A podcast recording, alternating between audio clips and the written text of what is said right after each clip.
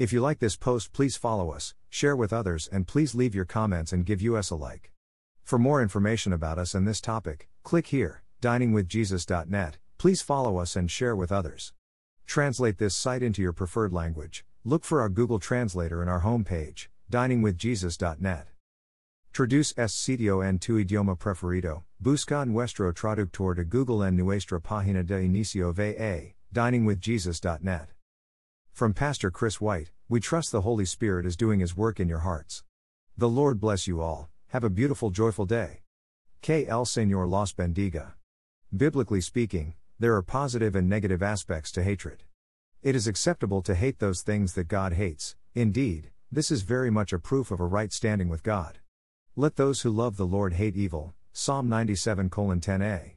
Indeed, the closer our walk with the Lord and the more we fellowship with Him, the more conscious we will be of sin, both within and without. Do we not grieve and burn with anger when God's name is maligned, when we see spiritual hypocrisy, when we see blatant unbelief and godless behavior?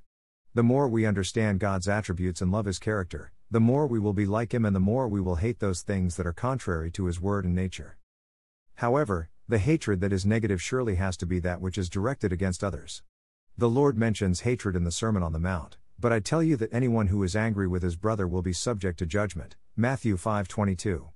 The Lord commands that not only should we be reconciled with our brother before we go before the Lord, but also that we do it quickly. Matthew 5:23 26.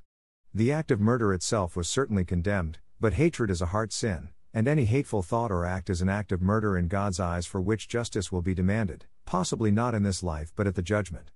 So heinous is the position of hate before God that a man who hates is said to be walking in darkness, as opposed to the light. 1 John 2 9, 11. The worst situation is that of a man who continues professing religion but remains at enmity with his brother. The scriptures declare that such a person is a liar, 1 John 4:20, and he may fool men, but not God. How many believers live for years pretending that all is well, putting on a front, only to be found finally wanting because they have harbored enmity, hatred, against a fellow believer. Hatred is a poison that destroys us from within, producing bitterness that eats away at our hearts and minds. This is why the scriptures tell us not to let a root of bitterness spring up in our hearts. Hebrews 12:15. Hatred also destroys the personal witness of a Christian because it removes him from fellowship with the Lord and other believers. Let us be careful to do as the Lord advised and keep short accounts with everyone about everything, no matter how small, and the Lord will be faithful to forgive, as he has promised. 1 John 1 9, 2 1. Thank you to Got Questions Ministries. Copyright Copyright 2002 to 2019 Got Questions Ministries. All rights reserved.